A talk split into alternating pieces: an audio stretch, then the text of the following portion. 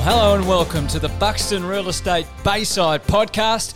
I'm your host, Anthony Hudson, and it's fantastic to be joined by two of the greats of real estate in this Bayside area, just to keep you updated and informed on all that's happening in the market in these crazy times. First of all, the man who's been in the business for 30 years. He's an owner and director of the Brighton office and a part owner of the entire Buxton business, and that's David Hart. Welcome, Harty. Thanks so much, Hutto. It's good to be here. And also with us in this era of social distancing from the same office but in a different room is the great Johnny Clarkson. If you've bought or sold a house or thought about doing that in Brighton particularly over the last 20 years, then you know Johnny Clarkson. How are you, Johnny? Oh, lovely to hear from you, Hutto. Yeah, I feel very much the minor cog here with the dynamic duo being yourself and Hutto. No, as I said, you're very much well known in real estate in this area. So I guess...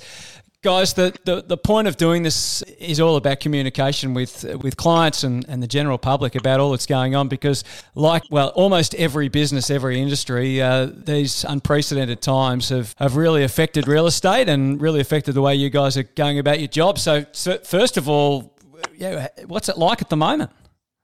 Hutto, it's certainly changed. I think everyone in every industry is...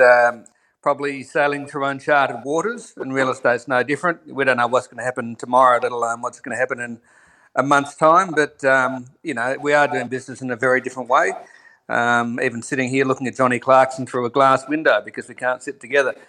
But it's made our business a far more personalised business where everything's one-on-one, where we haven't got public open for inspections and public auctions. And I think we're also learning quite a few things that...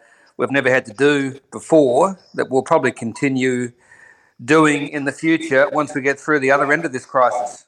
Yeah, I think that's probably true of most industries at the moment, isn't it? So, Johnny, what's your week look like at the moment? Like, what and how different is that before we get into the current market conditions? How different is that to what it has been previously? Look, there's been some significant changes, Hutto, obviously, in terms of with the distancing. That's affected how you go about your open for inspections. Quite obviously, you're now not allowed to do the group open for inspections. It's actually interesting to give the contrast because 3 weeks ago, our office, we had four auctions. All the four auctions sold above reserve. There was probably 100 people at every auction and it was happy days. And then all of a sudden, it turned on its head within a few days after that. So where the dramatic change has actually occurred is all appointments are now done on a private basis, yep. on a one-on-one basis. So that has meant you've had to structure your day a little bit more because you've had to put inspections, whether it be on a 15-minute or a half-an-hour break, and auctions, of course. We're looking at some options going ahead, doing in-house auctions. But at the same time now, the public auctions are obviously not occurring. So it's certainly... more one-on-one contact rather than group contact. You're finding, though, in a lot of ways, you're dealing with genuine bona fide buyers. Yep. The tire kickers, if you like to, quote unquote, the cliche there, have probably gone to ground it a fair bit. And what hasn't changed about the industry, and when I started over 20 years ago, our job is merely as a mediator, and you start off the process, you have a situation with a vendor, they're usually 10% above where the market is. Of course, outside yourself, Hutto, I know you'd be a realistic vendor. Of course. And the buyers are usually 10% below. So our job is still to navigate and mediate between that process, but the way you do it, processes are taking a little bit longer. The urgency has probably come off somewhat. But having said that, the great thing about living and working in Bayside is there still is some underlying demand there. Yeah. So, David, I guess uncertainty is something that no industry likes, and we're quite literally living through unprecedented times. So how would you describe the market at the moment, or is it almost too early to get a grip on where the market's at? Hutto, I think it probably is a little bit early. I think that, we are treading water at this stage. There are a few transactions that are happening around Brighton. So there are people who want to buy and there are those who want to and some who sort of need to sell. It's totally different environment. I think that from my perspective, there's been some encouraging signs even the last couple of days where there's been a lot more engagement from buyers. So I just think it's taking longer for people to come to realisation that things are being done so differently. And Johnny was right about, that, to use his expression, the tyre kickers. We have to be brutally frank with people who want to go looking through our clients' houses and qualify them very closely, because if they're just wanting to have a look at a house to compare values or just out of interest, we honestly can't do it. We've got to say, you know, are you ready to buy now? Have you got everything in place? Have you been past the house? You know where it is? And if they tick all those boxes, we're more than happy to make an appointment for them. So I just think it's an education thing where we as agents and the public probably need a little bit longer to get our head around things. But, you know, it is moving along. And although transactions are going to be far fewer than they were a few months ago, they will continue to happen. Interesting. So also Hutto, real estate, it's a very resilient asset class. If you go back through our history, Hutto and myself have been in a long time, 20 plus years. He's a lot older than me, of course. Of course. But you look going through, like around 2000, we had the tech wreck, and that was a significant change in terms of people not having as much money at their disposal as what they did. 2007, we went through massive boom conditions. 2008, of course, we had the GFC, the bust component, which is also really challenging. In 2010, which is probably the biggest of all, when dummy bidding was banned, and agents thought that was going to be the end of auctions, and quite simply, we recovered from that. What was dummy bidding, Johnny? Oh, well, you're probably too young to remember, Hardy. But that changed the mechanism a lot too, and whereby that I remember the front page of the headlines of the media, and the media obviously love a boom or a bust story, saying auctions will never ever happen again. That is the end of them. It's all over. And within 3 months, we worked out methodology and plans in place where it went back to a normal component. So it's interesting. This is probably the biggest shock of a lot of them.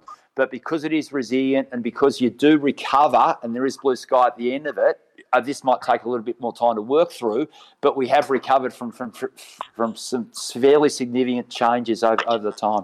Yeah, have lessons been learnt? I mean, you sort of alluded to it there. Do lessons, particularly those people that have been in the game a long time, do you learn lessons from each of those things that have happened in the past? The clear difference is with this one, Hutto, blindsided's probably the right terminology. Yeah. We knew we're heading for some choppy waters, but it happened just so quickly and so dramatically, so we just had to readjust and readjust, whereby things are going along swimmingly because, as you know, with any real estate business, you're setting yourself up for 6 weeks, 8 weeks, 10 weeks in advance.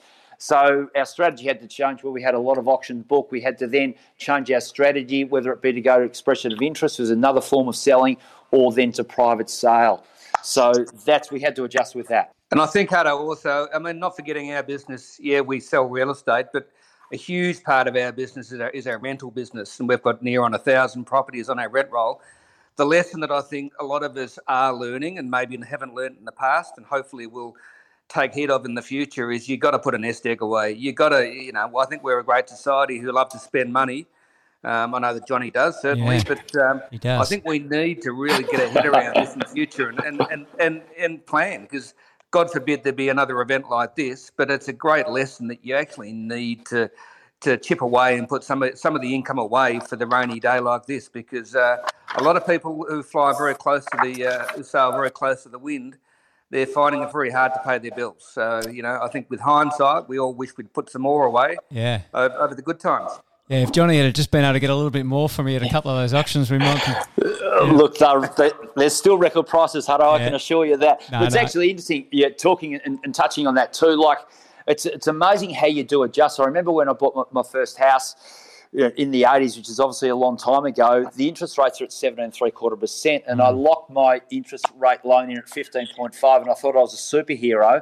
Only problem was 6 weeks later it was 11.5. So this is the opposite issue we have, where obviously interest rates at 0.25, unseen in terms of anyone's lifetime and in terms of a generation. So while the interest rates are low, employment is going to be the key to the whole package, because where you go from a certain position of employment to position of uncertainty, that's going to change your appetite for debt. And that might also change a little bit of psychology within moving forward, because it's interesting, the younger generation, the agents are sort of in that 25 to 35-year-old category, have never ever seen some downtime. So they're probably more shocked than more the experienced hardheads like Hardy and myself that have had go through some turmoil over the time. You touched on a couple of things there, interest rates being one, the government assistance package being the other. I mean, it will still take a bit of time, won't it, for all this to work through as to try and recognise, you know, if I'm a buyer or a potential seller, recognise what impact this is all going to have on the market. Absolutely. I mean, the government assistance package, I think it was ratified overnight or this morning. Yep. That's going to be, you know, a huge benefit to our business and to so many, and it's going to keep so many people employed who probably wouldn't have been employed. Johnny? No doubt. Yeah, I thought you were talking about John, whether Johnny was going to be employed or not. Well, I was. I was just questioning Johnny's employment then, but I think we'll keep him on for a while longer now, Hunter. Nice to have the seat for the next week. Yeah, so can I ask you too, and you talked about rentals, so the different aspects of the market here in a downturn, and it's obviously likely to be a downturn, we don't know how big. How does it affect the different aspects of the market, both, you know, in terms of rental and commercial, but also at the different stratas of, you know, of price levels within the market as well, from the, you know, the really top level $4 or $5 million houses, or 8 or 9 in Johnny's case, you know, down lower to the paupers like myself. You and me both. I know. But interestingly enough, some of the transactions that have taken place, you know, privately and quietly over the last 2 or 3 weeks have been the top end in sales. So I think, you know, there's some established money there, and there is still a very good market for the expensive real estate, and some of those have been selling within 3 or 4 days of going on the market. So the sales side of the business and the rental, they're very different. The rentals, the challenges we have there, they're obviously tenants who are having trouble if they've lost their job or they've had income reductions. You know, we have to try and negotiate between the tenant and the landlord to keep things going. I think from a sale point of view, it clearly is just going to slow things down. You know, from enjoying an office, we're enjoying selling over 20 properties a month on average. All of a sudden that might be, you know, 5, 6, 7 properties a month. So it's just a different facet of the business. The rentals will keep going. There are challenges and negotiations to take place. It's just at the moment on sales, you're going to see far less sales across not just Bayside but everywhere until this thing passes and we come through the other end. Does a downturn affect different pockets differently, or is it all? Can you pretty much put a broad brush across the whole thing? Look, it still does, Hutto. The interesting thing about Bayside is it's still a high demand area, and as you know, even examples like ourselves. You have pockets and portions whereby you get a lot of situations of buyers coming up from Albert Park, Middle Park, Port Melbourne, and they come up kicking and screaming, but they come out of the single-fronted cottage and they want to come up here because of the schools. And that's what the other areas don't have the offer. Obviously, eastern suburbs are still the same though. So you get a lot of transport between a population coming up from those areas down there that have smaller dwellings but are close to the city, but their needs change because they come into a family situation, so they need school, so they need infrastructure within that. And like all of us, when your kids are going to school, you like to be actually close and within that 5 to 7 kilometre radius. So the demand is there, obviously higher, but the other, to offset that, the prices and the dwellings are more expensive. So then they've got to question, all right, well, if I do move to this area, instead of, say, Bentley over the other side of the Penn Highway, I'm going to get more value for my money there, but at the same time I'm going to have a little bit more money for school fees and things like that. That's where the stretch and the tighten might be. It hasn't been fully tested yet because it's been a very small sample size and case size. As Hardy just outlined, we probably won't get a really clear picture as to where market prices are going to go until there's a larger sample, and that's probably going to take 2 or 3 months before we sort of step into the front door of spring. David, you mentioned about the number of properties turning over and so forth. How's your business adjusted to the change? I mean, physically, Johnny talked about auctions and so forth. Have there a number of people in your office or people working from home, all that sort of stuff? Yeah, good question, Hutto. We've retained all of our staff, and we really, really want to do that. And we've sat down with the accountants and mapped out, for instance, a 6-month plan. Our people are working from home. There are 3 or 4 of us in here every day. They're working from home, and they're working hard. They're, you know, but they're working far more closely with their one-on-one clients. Is that the phone going there, Johnny? It is. I've never been the world's greatest receptionist, so I'm starting to shake. Just a little bit of Fiona in the background there. So, Hutto, they're all still working. They're working from home, and you know they're working with their hot lists of buyers, people who are genuinely wanting to buy now. And you know they're working through with their vendors. Some will sell now. Some will put it off until later on. It's just trying to map out the best plan for each individual client, Hutto. Yeah, so I guess before we maybe just reminisce and finish off the first episode, is there a message then for your clients or people that are listening to this that might be thinking in one way or the other? Look, transactions will still take place. If vendors are realistic, buyers will match the mark. There's no buyers. There's certainly a small segment of the buyers that are looking for buy bargains. We don't sell bargains, and B, you don't get vendors around here that are in massive urgency to pay a wholesale price. So it's going to find its level. It always does. There might be an adjustment or recalibration, if you like, on both sides of the fence. But at the same time, you haven't got a lot of those distress sales that are coming in at this stage. There might be some individually examples, but in the main, it's hard to read as to where the market level is going to stay. But if people are realistic, transactions, as Hardy said, are still going to continue to happen. Anything from you, David? Look, I think if you're a buyer, and there are still plenty of buyers out there, and obviously buyers want to buy for as little as they can, but a very experienced man in real estate many years ago, he used to talk to me about how he talked to his buyers, and he used to say 30 years ago, if you find a house you really want and it suits your purposes and it ticks the boxes, have a good go at it, because too often, you know, buyers don't, thinking they might get it more cheaply in 3 months' time, and they say, why didn't I buy that one? So there's still good deals to be done. I think most vendors have, you know, adjusted their thinking on price. If you're a buyer and you find the right property, have a good go at it. If you don't get it, well, that's fine, but don't let it go just thinking you're going to pick it up more cheaply in spring. Yeah, no, that sounds like good advice. Okay, so before we finish, I want to do this each time we do these podcast episodes. Just go back to an auction or a campaign that for some reason there was an extra storyline, maybe a really positive outcome for the vendor, or something that happened curious that we can sit back and have a listen or a laugh to. Johnny, have you got a story for us from the? Yeah, I've got numerous, Hutto, but I'll just run a quick one today. One, a property I was selling at Beach Road, and was set up in a great position in Sandringham down there, and it turned up to the first open for inspection. The next door neighbour saw fit, he had his speedboat in the driveway. This is the next door neighbour of the house I was selling, and I thought, this is a strange sensation. And there was a big drum there filled with water. And I thought, this is interesting. So I turned up, put my open boards out, and got there about 10 or 15 minutes early, as every professional agent does.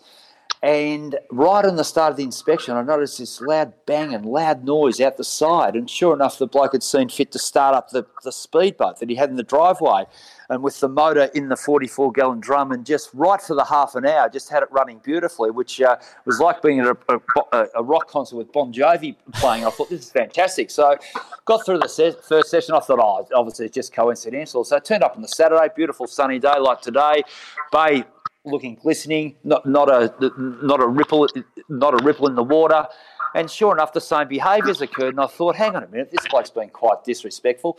So I went next door to say, look, we are trying to sell a house and we're trying to maximise the outcome for the vendor, and he gave me absolutely nothing. So after the fourth time, I did evaluate, even though a real estate agent were not that quick, that this bloke perhaps might have some interest in the property next door to him. So right on cue, and I made a point of every buyer that came through saying, look, the bloke next door is obviously making some noise. He's got some interest in the property too.